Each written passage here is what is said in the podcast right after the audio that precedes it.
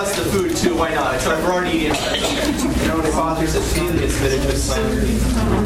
Bless us, O Lord.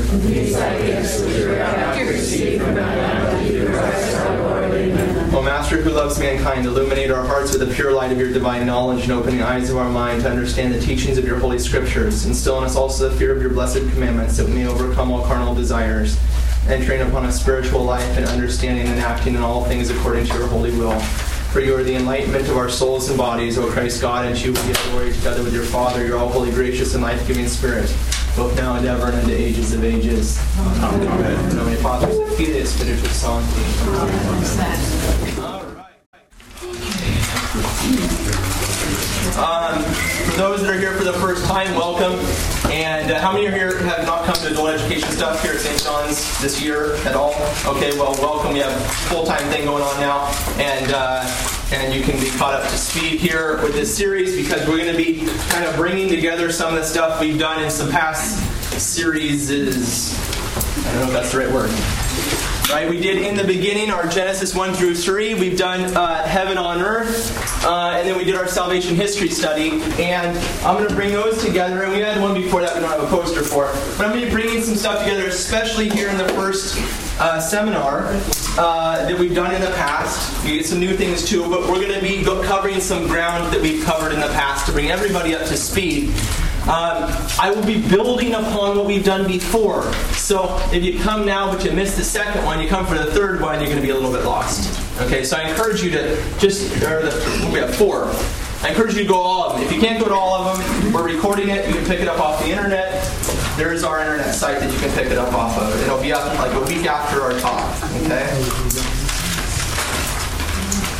All right.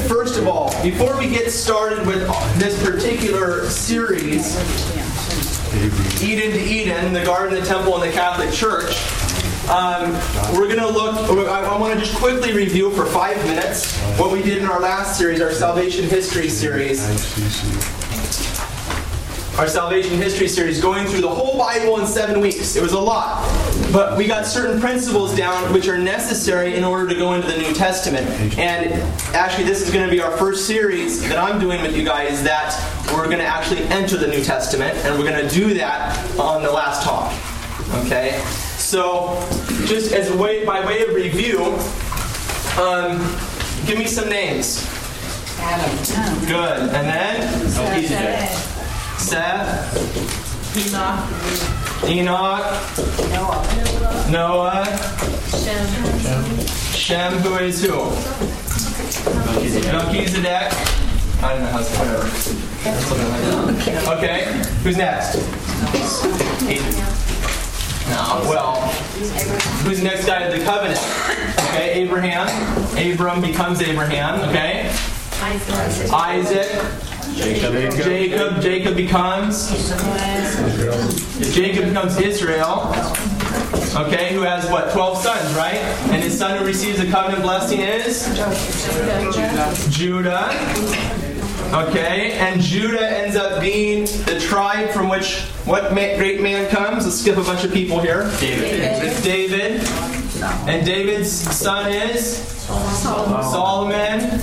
And who's next? Jeconiah. Some of you are going, Jeconiah, Jeconiah. And Je- Jeconiah is the same person as Jehoiakim.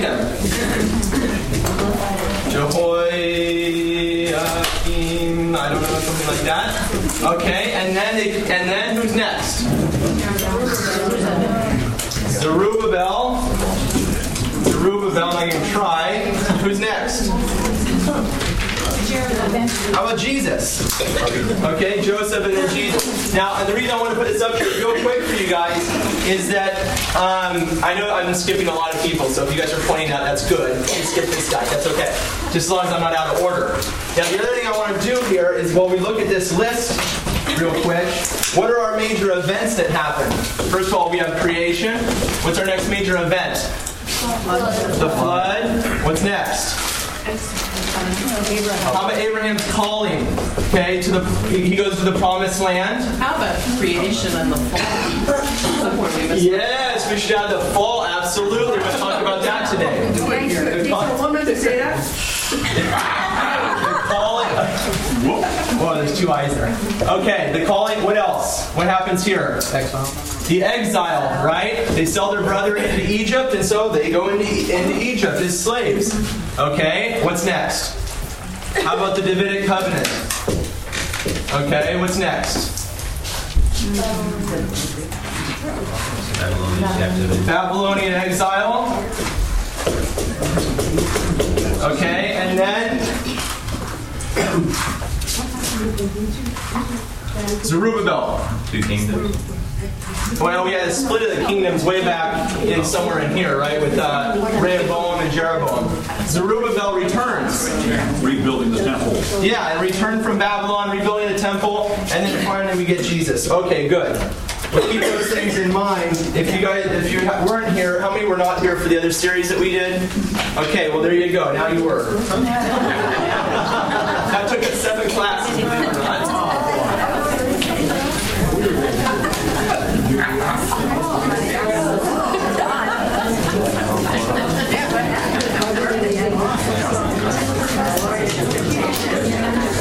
Okay.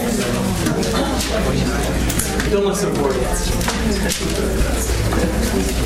What are we doing in this series? Eden to Eden. First of all, we're going to take this historic line, this this uh, this thing we did strictly on the history, the level of history.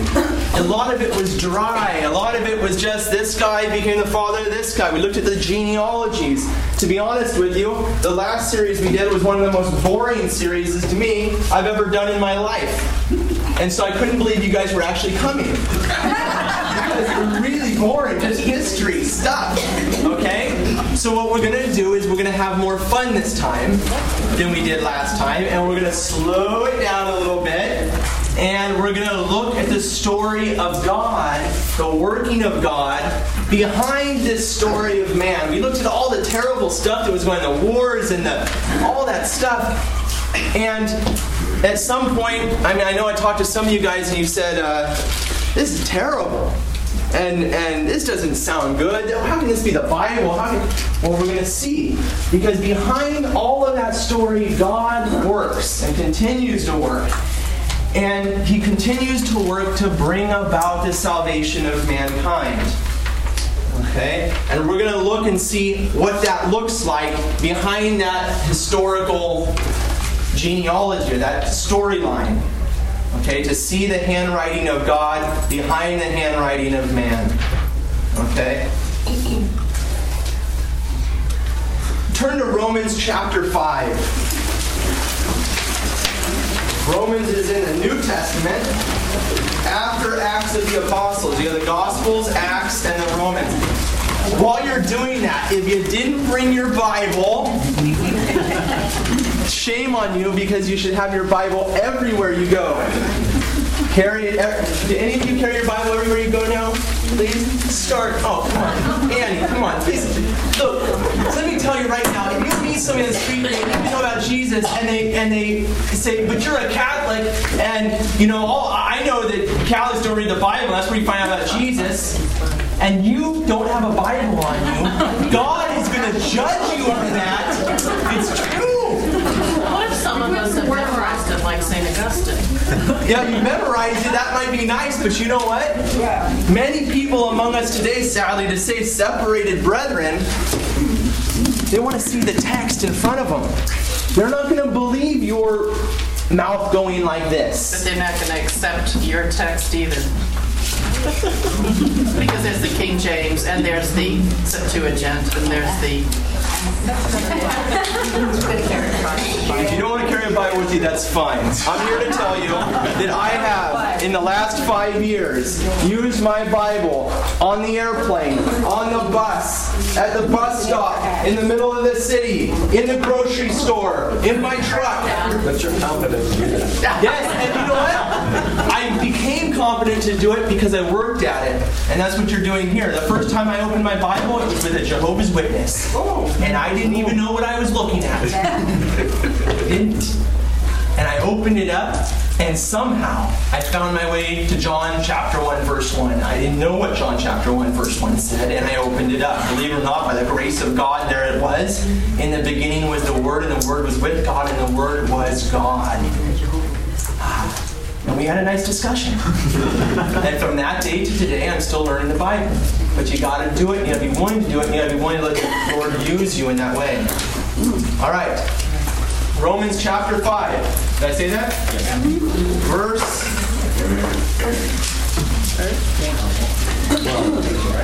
Chapter 5, verse 12. Mark, you want to give us that reading there? Therefore, just as through one person sin entered the world, and through sin death, and thus death came to all, inasmuch as all sinned. For up to the time of the law, sin was in the world, though sin is not counted when there is no law. But death reigned from Adam to Moses, even over those who did not sin after the pattern of the trespass of Adam, who is the type of the one who was to come. Okay, read me that last phrase again. Who was. Who is the type of the one who was to come. What does he mean by type? What does St. Paul mean that. Well, who is the type of who? What's he talking about? Jesus, Adam. Adam was a type of. Adam was a type of Jesus. What does he mean?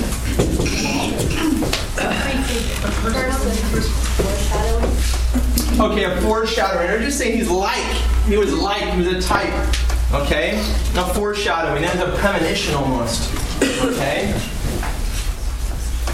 Turn to 1 Corinthians. It's the next epistle. Chapter 15.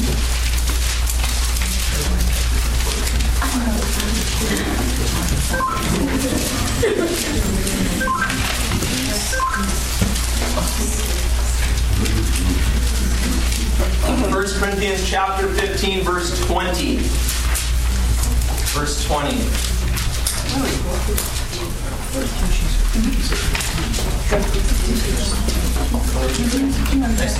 But now Christ has been raised from the dead, the first fruits of those who are asleep. For since by a man came death, by a man also came the resurrection of the dead. For as in Adam all die, so also in Christ all shall be made alive. But each in his own order Christ the firstfruits, after that those who are Christ's at his coming. Then comes the end, when he delivers up the kingdom to the God and Father, when he has abolished all rule and all authority and power. Okay. Verse 42. Verse 42. So also is the resurrection of the dead. It is sown a perishable body, it is raised an imperishable body. It is sown in dishonor, it is raised in glory. It is sown in weakness, it is raised in power. It is sown a natural body, it is raised a spiritual body. If there is a natural body, there is also a spiritual body. So also it is written the first man, Adam, became a living soul. The last Adam became a life giving spirit. However, the spiritual is not first, but the natural, then the spiritual. Okay, so again, this contrast with the old Adam and Christ. I'll read you St. Peter's Chrysologus. St. Paul tells us that the human race takes its origin from two men, Adam and Christ. The first man, Adam, he says, became a living soul. The last Adam is a, li- is a life giving spirit. The first Adam was made by the last Adam, from whom he also received his soul to give him life. The second Adam stamped his image on the first Adam when he created him. That is why he took on himself the role and the name of the first Adam, in order that he might not lose what he had made in his own image. Okay? Why do we call Christ the second Adam or the new Adam? Why? Why? From what we just read, what I just read you this quote, why do we call Christ the new Adam or the second Adam? He's life giving. Okay, he's life giving. What do you mean by that? Well, with Adam, he fell. He died. Sin was created. And with, with Jesus Christ, um, he became the resurrected of, of the man that had fallen. So there's this reversal or a restoration in Christ of what happened in Adam. Why else? Well, it said- it says that Christ's image was created in the first Adam, his image being intellect and will. I mean, the, the fact that God's image is in man, and Christ, so that that image would not be lost, redeemed man. I mean, he made, he stamped Okay. his image in man. He, in his likeness, he created him. Okay, so in the beginning, God created man in the image and likeness of God. Okay? Jesus Christ being God is that image and likeness after which we were patterned. He is the pattern after which we're patterned. Okay? Therefore, when the pattern becomes man, when the image becomes man, he now is can be said to be like Adam before the fall, or rather, more properly, Adam before the fall was like Christ. Okay? A human being who was in the image and likeness of God, a partaker in divinity. Okay? Does that mean Adam actually had a glorified body before the fall? Ah, that's, a good, that's a good question. Um, we don't know exactly what Adam had before the fall. The fathers aren't clear. Uh, the gifts that he had before the fall. However, in some sense, the answer is yes. In some sense, glorified like we will have in heaven, probably not. Okay, but glorified in some sense that he had something that we don't have, absolutely. Okay, we're going to look at what that was. What's the problem? Why is it that Jesus Christ takes upon our flesh? Why? To redeem us. What's that? To redeem us. To redeem us. From what? From Adam's doing. Yeah, from the fall. Again, St. Peter Chrysologus says the second Adam stamped his image on the first Adam when he created him. That is why he took on himself the role and the name of the first Adam in order that he might not lose what he had made in his own image. That he may not lose what he made in his own image. We were, God, uh, we were at risk of being lost completely, okay, due to Adam's sin, due to the fall. And therefore, Jesus Christ becomes flesh, is born of the Blessed Virgin Mary. Okay? We got to keep that in the forefront of our mind that the fall is the reason why Jesus Christ became man. Apart from the fall, the incarnation does not make sense. Okay? And therefore, in order to understand the incarnation, in order to understand salvation, we have to understand the problem in the beginning. And as much as we ignore the problem, we risk losing our understanding of Jesus Christ and who He is. And that's happened, unfortunately, today. Am I right? In the in modern world, there's no real problem with man, right? I'm okay, you're okay, everybody's okay, and then what happens to Jesus? I don't need to be saved by anybody. I don't need to be saved from anything, and therefore, Jesus isn't my Savior. Okay? Cardinal Jean Danielou says there can be no serious theology of the incarnation or the redemption without referring to chapter 3 of Genesis. To leave it in darkness, to be content with only a small part of the subject, is a risk jarring one's faith in the redemption. Where original sin is minimized, the redemption takes the same path. And where redemption is minimized, faith is gone. And I would add, where faith is gone, there is no hope of salvation. I've read that quote to you, some of you before. Okay? He's saying we gotta focus on chapter 3 of Genesis. That's all of chapter 1, 2, and 3. Otherwise, we risk losing our faith in Jesus Christ. We lose our faith in Jesus Christ, He is the only one that can save us from our sin. No, nobody else is going to do it. Okay? So it's that important. Doesn't this also combat the heresy that says we're bad or something like that? What do you mean? You know, I think it's a Protestant idea that we can't be we're redeemed, but we, it's like Jesus covers over us our sins instead of, We'll take a look at that a little bit later. Okay, we'll take a look at that that a little bit later. I, I don't think at this point we can quite say that, but okay. Um, if we want to understand the new Adam, look, even if I just said to you, Jesus is the new Adam, and you don't know who the old Adam was, that statement makes absolutely no sense to us. Okay, and unfortunately, sometimes we ignore chapters 1, 2, and 3 of Genesis. We've heard them 6,000 times, but we couldn't say one valuable thing about it, or very few things about it. Okay? So, in order to understand St. Paul's teaching on Christ, and actually John and the whole New Testament, who sees Christ as the new Adam, we have to go back and revisit who the old Adam was. Okay? St. Athanasius. The first fact that you must grasp is this the renewal of creation has been accomplished by the self same Word who made it in the beginning. Thus, there is no inconsistency between creation and salvation, for the one Father has employed the same agent for both works, fashioning the salvation of the world through the same Word who made it at the first. Okay? There's no inconsistency between creation and salvation. Okay? No inconsistency because it is the same God who creates, it is the same God who recreates. And my friends, God doesn't change. He made Adam a certain way in the beginning because he loved his child, he loved his creation, and he wanted him to be in communion with him forever. Okay? If we're going to understand Christ's work in the New Testament, we have to understand Christ's work in the creation. Okay? You've heard the quote, you've heard the, the um, famous quote from St. Augustine. The New Testament lies hidden in the Old, and the Old Testament is revealed in the New.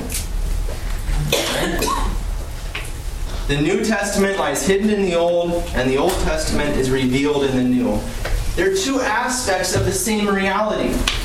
And that same reality is God's desire to be united with his children. Okay? And that reality is going to be patterned throughout all of salvation history. God doesn't change.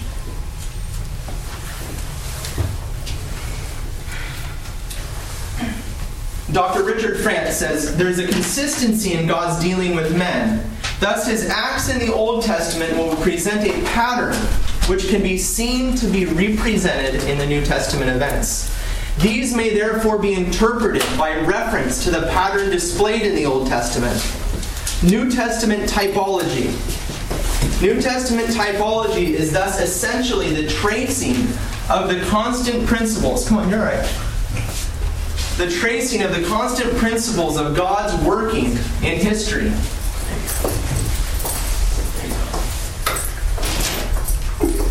The tracing of the constant principles of God's working in history, revealing a recurring rhythm in past history, which is taken up more full, more fully and perfectly in the gospel events. Okay? There's a certain pattern to God's work with man. God never changes. And therefore, whenever we come into contact with the mystery of God, we're going to see the same thing. Salvation history is a big old long book, and it even continues today. It continues past this book God's dealings with men. But the picture, the story which is told, is the same story. Over and over and over and over again, the same story. With a whole string of different men. Okay? What we're going to do is we're going to look at that story. Look at John chapter 1, verse 1. Anson, you don't have to turn it off. John 1 1.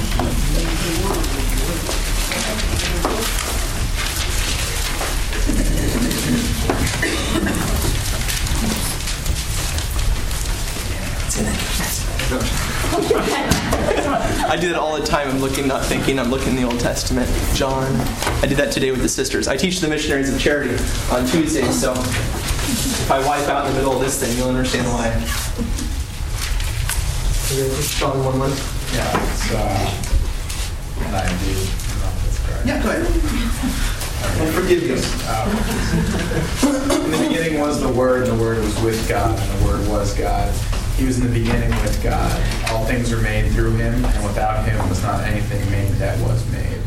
In him was life, and the life was the light of man. The light shines in the darkness, and the darkness has not overcome it. Okay, in the beginning, where have we heard that before? Genesis. Genesis. In the beginning was the Word. And the Word was with God, and the Word was God. He was in the beginning with God, and all things were made through Him, through the Word. In the beginning, what did God do? He spoke, and creation came into being. He created through His Word. In the beginning was the Word, and the Word was with God, and the Word was God. He was in the beginning with God, and all things were made through Him, and without Him was made nothing that was made. In Him was life, and the life was the light of men. What was the first thing that came forth from God in creation? Light. Light. And the light shined in the darkness. You remember, there was darkness over the abyss. And the darkness could not comprehend it. Okay, we could continue on and look at John. We're going to do that in our final study. In order to understand the New Testament, we've got to know the Old Testament. And in order to understand the New Testament, primarily we have to understand Genesis chapters 1, 2, and 3. How many of you did Genesis 1, 2, and 3 with me? A couple of you. Well, you're blessed by God. Okay? We're going to go ahead and do a quick review, and you're going to help me out and help all these other people out to get us up to speed so we don't have to spend a lot of time there, even though we should spend months and months and months. Okay? We'll just spend a little bit of time. Turn back to Genesis chapter 1, verse 1.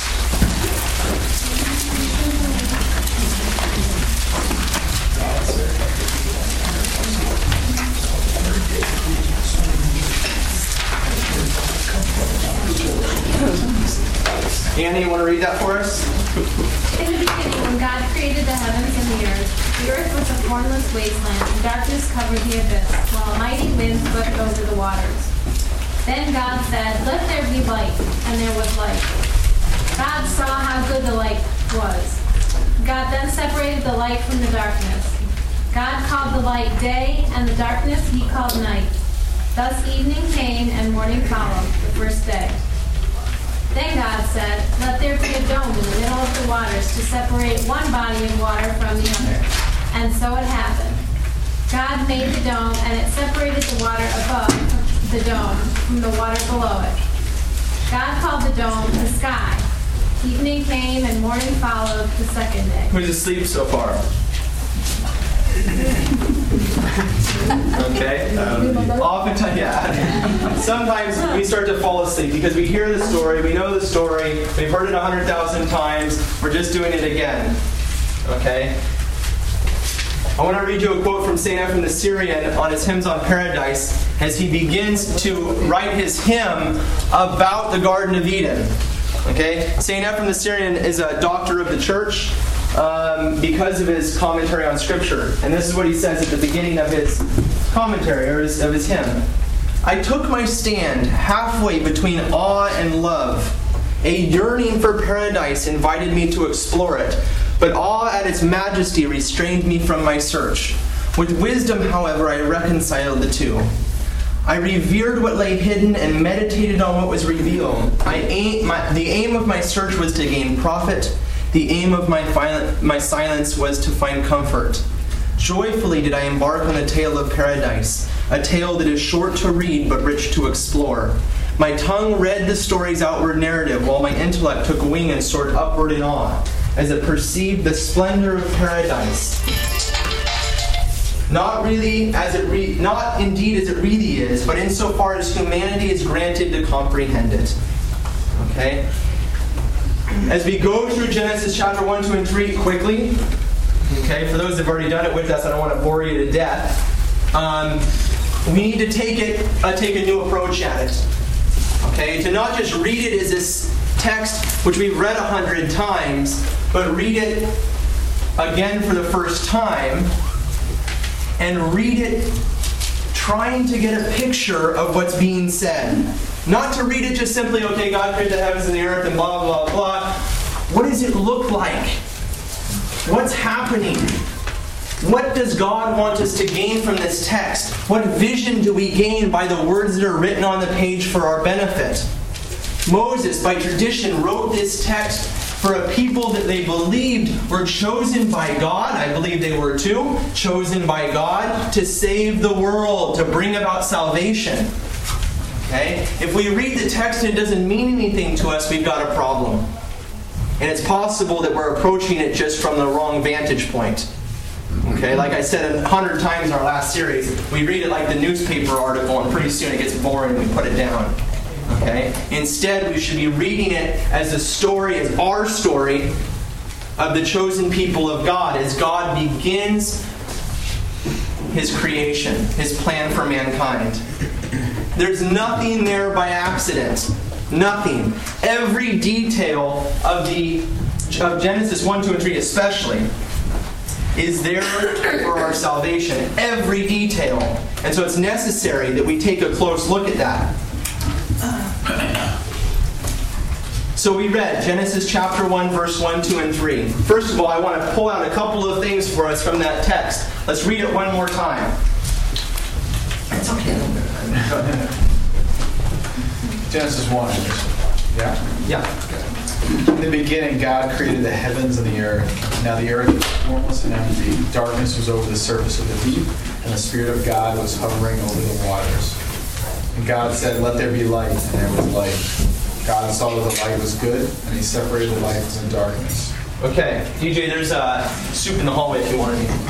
Right out here. Thank you. All right. Everybody say hi to DJ. Uh, hi, DJ. Oh, DJ was in my wedding. A very close friend of mine. Okay. Um, what do we know about God's creation, God's act of creation? What can we say about it at this point? What's, what is absolutely essential to God's creative act? That's good. Ah, we don't know that yet. We don't know it's good yet. What else do we know? He spoke. Yeah, that he creates by his word. Okay. What else? What else is what else is right there involved in the creation of God? What is present there while God creates? The. Yeah, the Spirit. Did you did that read wind? Some of your Bibles, how many of your Bibles say that there was a wind, a great wind over the. Okay, the word in Hebrew is ruach. Okay, it can be translated a number of ways wind, spirit, and breath. Okay? So we know that God's Spirit is intimately involved in this creative act. In fact, as we're going to see, it is through the Spirit that all of His creation comes about. Finally, what's the last thing we looked at there? Light. Yeah, that, that there's somehow involved in this, the very beginning of creation, light and what else? Darkness. Darkness. We're going to see that come back in John again, as we just looked at.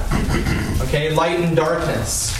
In God's creative act, right at the beginning, there's these three aspects that we're going to see as a recurrent theme throughout salvation history. Sabatino, can I Yeah, ask you a question? sure. You know, reading through this, and I was trying to, to uh, pin down just a, a minute idea for the first, the first thing that he did. And I got so confused because first you see the heavens and the earth, and you see the darkness, and you see the light, and I'm thinking to myself, well, if you, if you wanted to put that into a message and just say two things that happened that first day, what would you do? What would you say? Light and dark? What happened the first day? Yes. God spoke and light came into existence. And dark also. Well, there appears it's, it's a good question. You're struggling with what's Yes. what's before the first day and what's in the first day. And it, we, what we don't want to do with Genesis, especially, especially the first three chapters, is to try to stretch them to say more than they're trying to say, to give a biology lesson. Mm-hmm. Moses wasn't interested in giving a biology lesson. As far as I'm concerned, it's a fine biology lesson he does give us, but that's not his point in the text. So, where this darkness comes from. For, what's that? It was there. Yeah, but is darkness something which is uh, uncreated in a sense? The uncreated God condemned in the early church. What was that? Darkness doesn't exist. It's the absence of something. Good. All right. Darkness is the absence of light. Okay. If I turn off the lights in here, it's not like I turned on darkness. Okay. Way to look at that, it's the same with the grace of God and sin. It's the same parallel. Okay, right in line with this light and darkness thing. Throughout the scriptures, we see those two things parallel grace and sin, and light and darkness. Okay? So, it's not exactly clear. Okay, I'm going to tell you right there at the beginning, things are a little unsure. What's this? What does it mean that things are unseen? Okay, or what does your Bible say? It's uh, Mine is different than yours. void. Okay, the Hebrew word is, is really unseen. Why is why is it unseen? Why is nothing seen? Yeah, there's no light. He uses darkness and light. There's nothing here unseen. Or it's it's uh, unseen or void, formless and void, formless and void. Okay. So, anyways, these these three points at the beginning, these three images that we get, are going to become very essential for us as we walk through salvation history, and we see God's creative hand again and again come to mankind to restore them to what was lost at the fall. Regarding the Spirit, just quickly, the Spirit was hovering over the face of the waters, hovering over the abyss. And therefore, when the water is parted in day three and dry land appears, that dry land, that land comes forth, in a sense, into the realm of the Spirit. Okay? And God creates man on that dry land. In fact, from that land, He creates man. Okay? And man then stands then, in a sense, in that atmosphere of the Spirit. The church fathers say Adam was naked before the fall, but he was clothed in the Spirit of God. Okay? So just think about that image. Did the land comes forth into that realm of the Spirit, into the realm of the life of God. And same with man as he's created. He, he's created and brought forth into that life. Okay? And whoever was asking about man's uh, how he was, how Adam was before the fall, and I would say he was made in the image and likeness of God. I.e., he was given the grace and the life of God within him. Okay, and what that does to man is something definitely supernatural and beyond our beyond natural occurrences. Okay? Any questions? No, okay. On day six, what's created? On day six, what's created? Man is created on day six. And man is made what? Image and likeness. In the image and likeness of God. What does image and likeness refer to? Yeah, intellect and free will. Well, I've got three answers so far. What's it refer to? First of all, the church fathers. The church fathers oftentimes used use the scriptures. They were battling certain heresies taking place. They used the scriptures to go out and battle those heresies. And so we listen to them, we receive their teaching, but also we're also free to study the scriptures on our own, okay, with the guidance of the church fathers, to take what they've learned and even to add to it. The, the scriptures are infinite, they're the Word of God, and so the depth of our study is unending. We could we'll never end studying the Word of God because the Word of God is Jesus Christ Himself, and Jesus Christ is divine and divinity is infinite.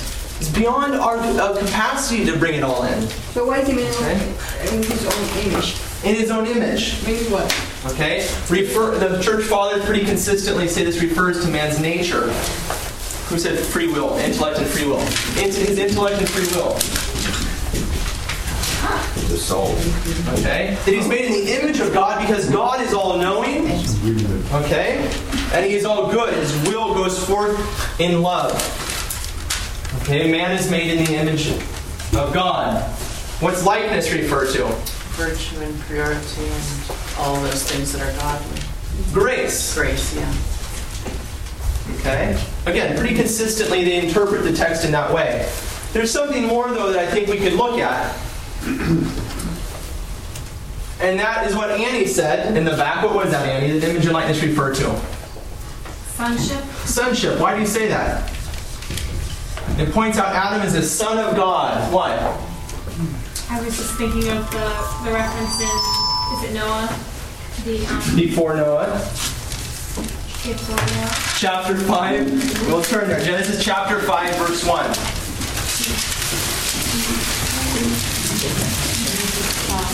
Chapter 5, verse 1.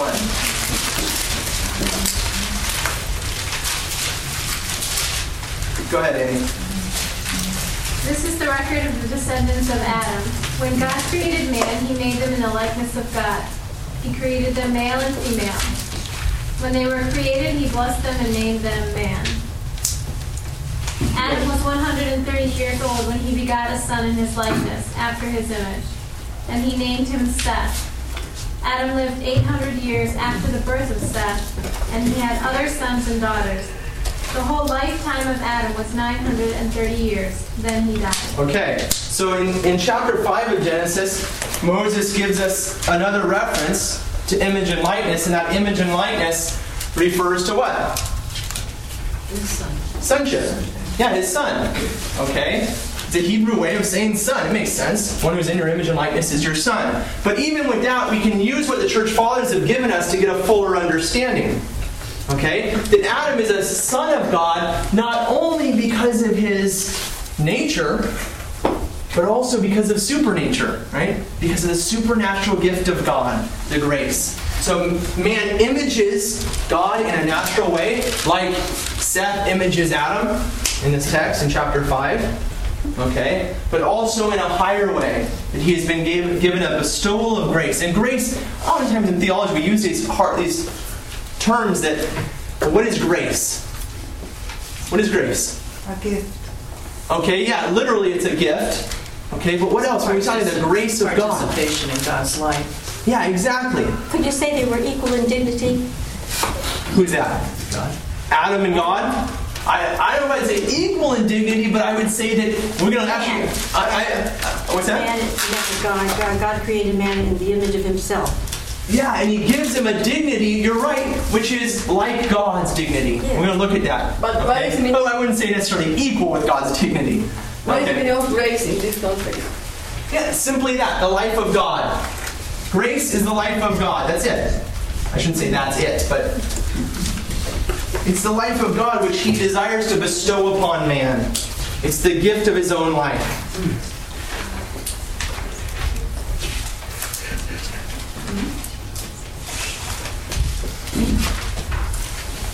What's man told to do in the beginning? Don't.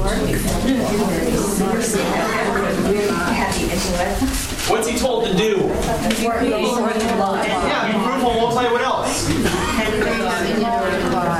Yeah, to be fruitful and multiply. Oh, that's really bad F. And have dominion.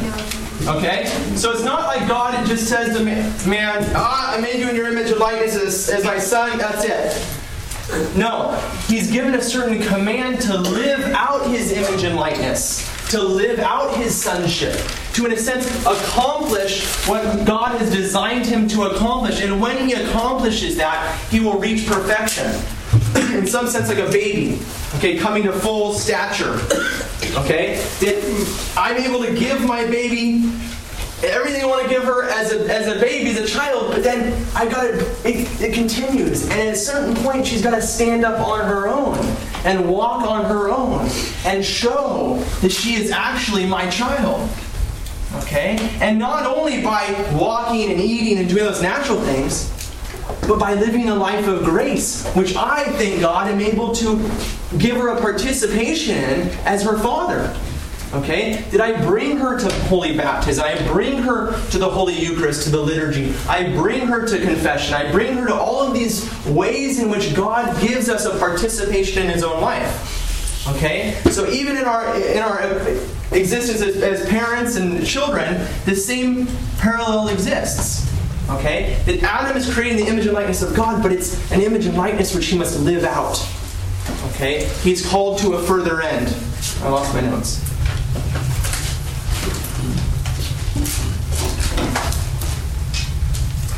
Uh, Sedona the Syrian, a church father, says, like a living sacrifice suitable and pleasing to God, he employs his body for rational service.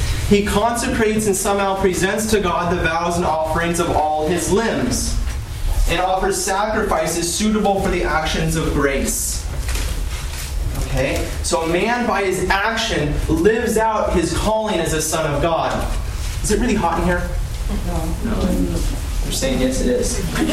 so the meat says it's hot. It's hot.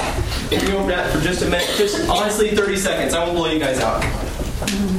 St. Gregory of Nyssa. This is a great quote talking about um, uh, dignity. Let us add that man's creation in the image of the nature that governs all demonstrates precisely that he has from the beginning a royal nature. Following common usage, painters of portraits, as well as representing their features, express their royal dignity by garments of purple. And before this image, one is accustomed to say, the king. Thus, human nature, created to rule the world because of his resemblance to the universal king, has been made like a living image that participates in the archetype by dignity and by name. But in place of purple, he is clothed in virtue, the most royal of garments. Instead of a scepter, he is endowed with blessed immortality. Instead of a royal diadem, he bears the crown of justice in such a way that everything about him manifests royal dignity by his exact likeness to the beauty of the archetype. That's beautiful, isn't it? By the way, if you guys, if you, I hope you're reading the bulletin column during Lent. Maybe. If you're not, it's in there during Lent. It's just all church fathers. It's not me on my soapbox anymore. It's just, uh, okay, so I highly recommend that you read the exhortations of the church fathers. It's so beautiful, especially during Lent. Oh. Okay. So man is called to live out that image and likeness of God. We're going to come back to that. Real quick, some of you guys can help me with this. I'm sorry if you've done this, some of this stuff before, but just to bring everybody up to speed. God creates in how many days? Six. Six days. And on the seventh day, he does what? Rest. He rests. What's created on the first day? Light dark. Light. What's created on the second day? Okay, the sky and the sea.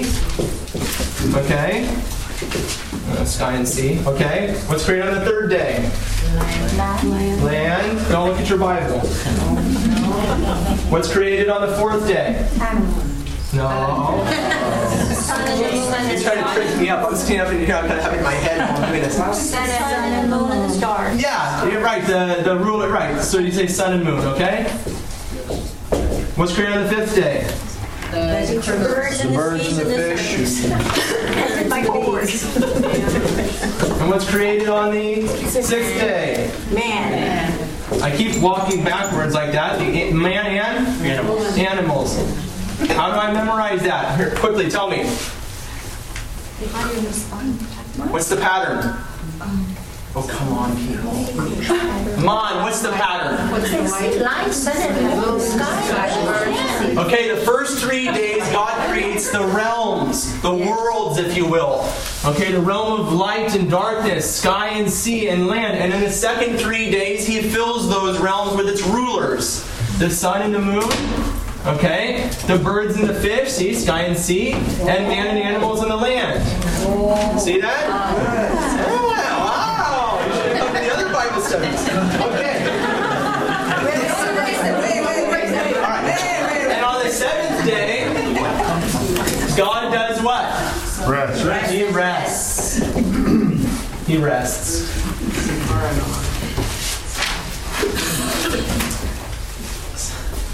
Look at board Anson. Anson's been in this Bible study like six times. and then like another five times with my brother. So, all right. Why does God create in seven days, Annie? Because seven is an oath. Seven is no. Wow. Come on, come on. Give us more. What do you mean seven's an oath? What? Perfection. Seven means perfection. Really? Okay. Why does seven mean perfection? Because God said so. Because that's what somebody said. No, no, it's not why. One's without a that's not. Seven. I don't know. Seven's not my favorite number. Okay. Yeah, the don't. Father Selms out here. We're listening come from the Harris. Thanks a lot, Father. Why? It's completion. It's completion. Why? Who said? Who says completion? Yeah. Annie, come on, help us out. I was already wrong. I can't- Anson, what's going on here? Why is God creating seven days? God doesn't do anything by accident. Actually, created six. Why is he creating six? Why is there seven days of the creation story? Why does he culminate in a seventh day? Don't play games with me. Come on. Why? Seven seconds. You want the set, number seven, what it means? It, it, co- it means the word uh, re- uh, seven, which means to swear an oath, which is the root word of Sabbath, which means resting. Rest, yeah, he want men to Fulfillment and all that. No, no, no. Okay, hold on. By the way, Anson's a really great Bible study guy, and he teaches a Bible study over at St. Catherine's. Yeah. Good stuff. Find out from him later. You can go like up to Bible studies too. Okay. In the Hebrew, the word for seven. Okay, like we have the word seven, right? Seven. The word for seven is Shabbat. Okay, and it's the same root of that word is the word for, oh, I should have done this differently. Whatever. It's the same for the number seven and for oath. And so oftentimes the Hebrew people wrote in a way, or God communicated to them in a way, in a sevenfold pattern to tell them that He's doing something within an oath that he's created within a covenant. An oath is, a, is something taken in a covenant. All right, I didn't want to get into this, but we're going to have to look at it real quick. Turn to Genesis chapter 21 real quick. We showed Genesis. Genesis chapter 21. Sorry if some of you guys have done this with me before. Trust me, the second one, third one, fourth one, it's all new. I just got to lay a groundwork so we're all on the same page here.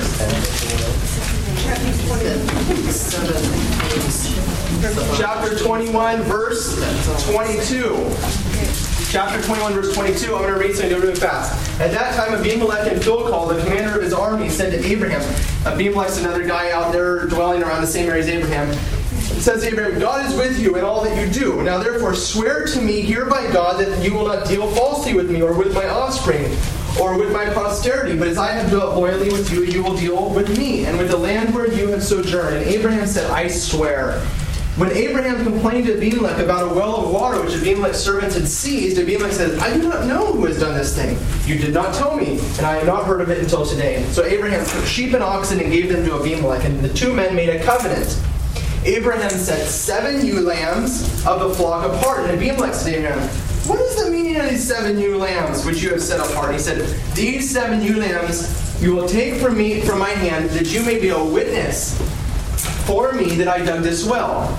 A witness. Therefore, the place is called Be'er Sheva. Okay, or with a B. Sheva, it's, it's interchangeable, B or a B. Okay? Be'er, it simply means well.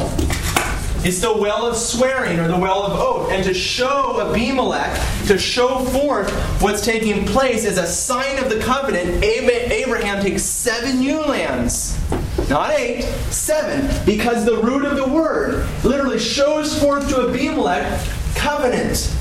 Okay? And so God creates in the beginning in a sevenfold pattern he creates within the confines of seven days in order to tell us, to communicate to us, or to the Hebrew people, that He's not just a, a God separated from His creation, but He's a God which desires to be unified with His creation, to be joined as one with His creation, to form a covenant bond with His creation. And when a covenant bond is formed, the two parties become one. Okay? The two parties become one. Where else have we heard that? Two becoming one. Regarding marriage, yeah. David Chilton says God's relationship with Israel was always defined in terms of the covenant, the marriage bond by which he joined her to himself as his special people. How many times in the last series did we hear Israel called a harlot? Okay? Because of that marriage covenant between God and his people. Okay? all through the scriptures, there's references. God speaking to Israel like his bride, okay, or like the harlot who left him.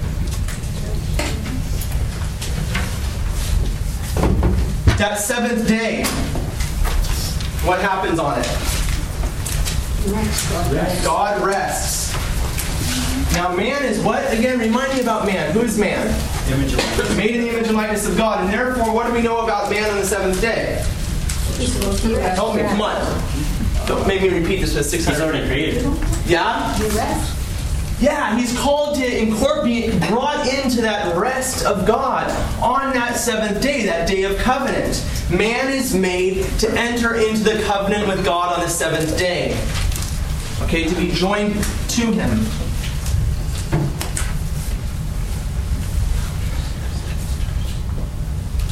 What does God do on that day? He rests. What else does he do? Bless. He blesses and blesses and what's your text say? Look at your Bible. It sanctifies, right? Makes it holy. He makes it holy. And therefore, what is man supposed to do on the seventh day? Yeah, to bless and sanctify creation. Okay? That's his priestly role, right there in the beginning on the seventh day.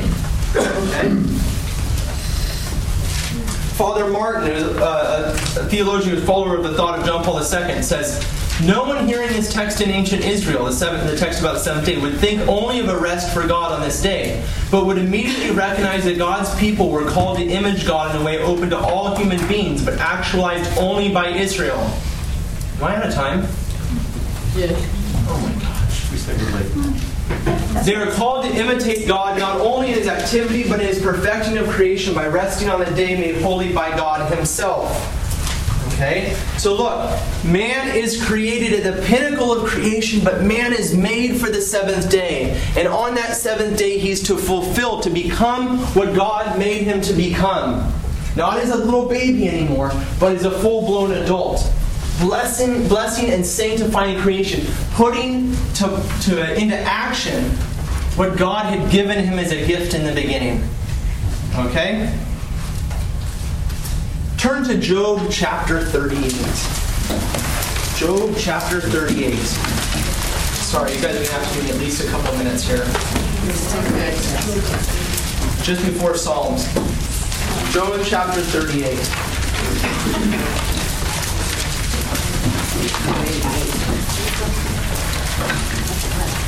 What is up there? What? Job chapter 38. Job, okay. Job is just before the Psalms. Whenever God speaks of his creation, his creative act, he speaks of it in certain terms in the scripture. He uses certain images. Okay, we're going to look real quickly what those images are. Job chapter 38. Then the Lord answered Job out of the whirlwind Who is this that darkens counsels by words without knowledge? Gird up your loins like a man. I will question you, and you shall declare me. Can you imagine God speaking like that? Wow. Where were you when I laid the foundation of the earth? Tell me if you have understanding. Who determined its measurements? Surely you know. Or who stretched out the line upon it? On what were its bases sunk? Or who laid its cornerstone when the morning stars sang together and all the sons of God shouted for joy? Or who shut up in the sea who shut up in the sea with doors? What's God saying about his creative act? In what terms is he wanting us to understand it? Not only that he did it, but what images does he use? Human images. Of what? Of a builder. Yeah, a cornerstone, a beam, doors, stretching out the line upon its base. Okay, turn to Psalms. Just one book over. This is we're, we're almost. I'll conclude right here. Psalm 104.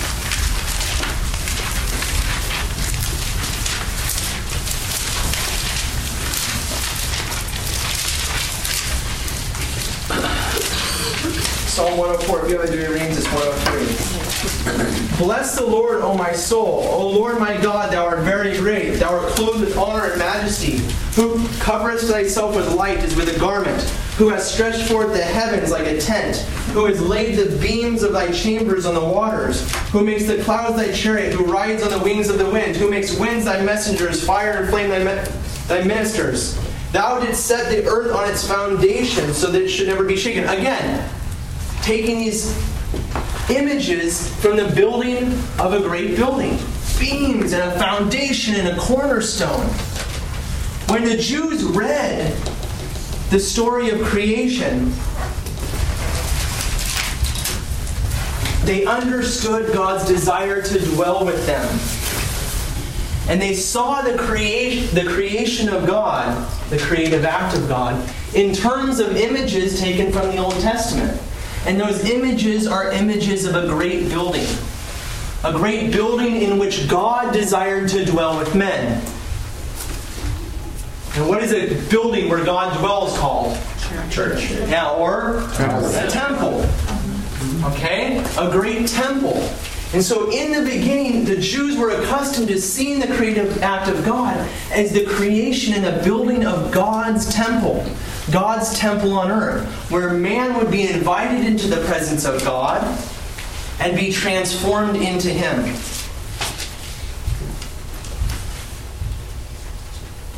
Okay. Next time, we're going to look at chapter 2 of Genesis. Okay, so do me a favor. Read chapter 1 again, but then read chapter 2 very closely. And do, and do yourselves a favor. Make a list of all the images you see in chapter 2 of Genesis. Make it a list of the images you see. What are some of the things in, in chapter 2 of Genesis? The tree of life, the tree of knowledge, all of these things. Why do I want you to do that? Because very shortly, okay, next next classes, we're going to get through chapter 2 and chapter 3. We're going to venture out of the Garden of Eden. And God's plan for mankind will not change. The question is whether man will come into the presence of God again. And every time man comes into the presence of God again, guess what we're going to see? We're going to see the same plan of God to restore man to his place before the fall.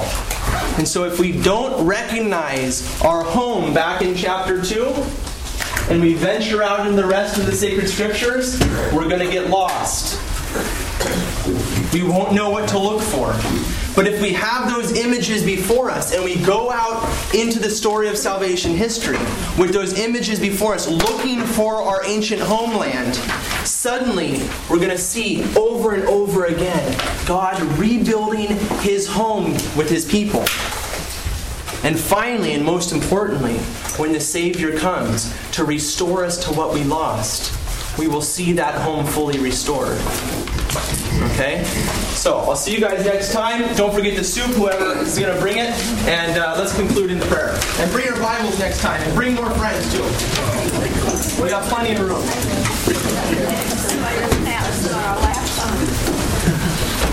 In nome Patris et Filii et Spiritus Sancti.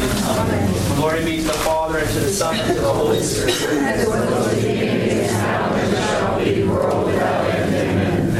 Patris et Filii et Spiritus Sancti. Thank you all for coming out cool night.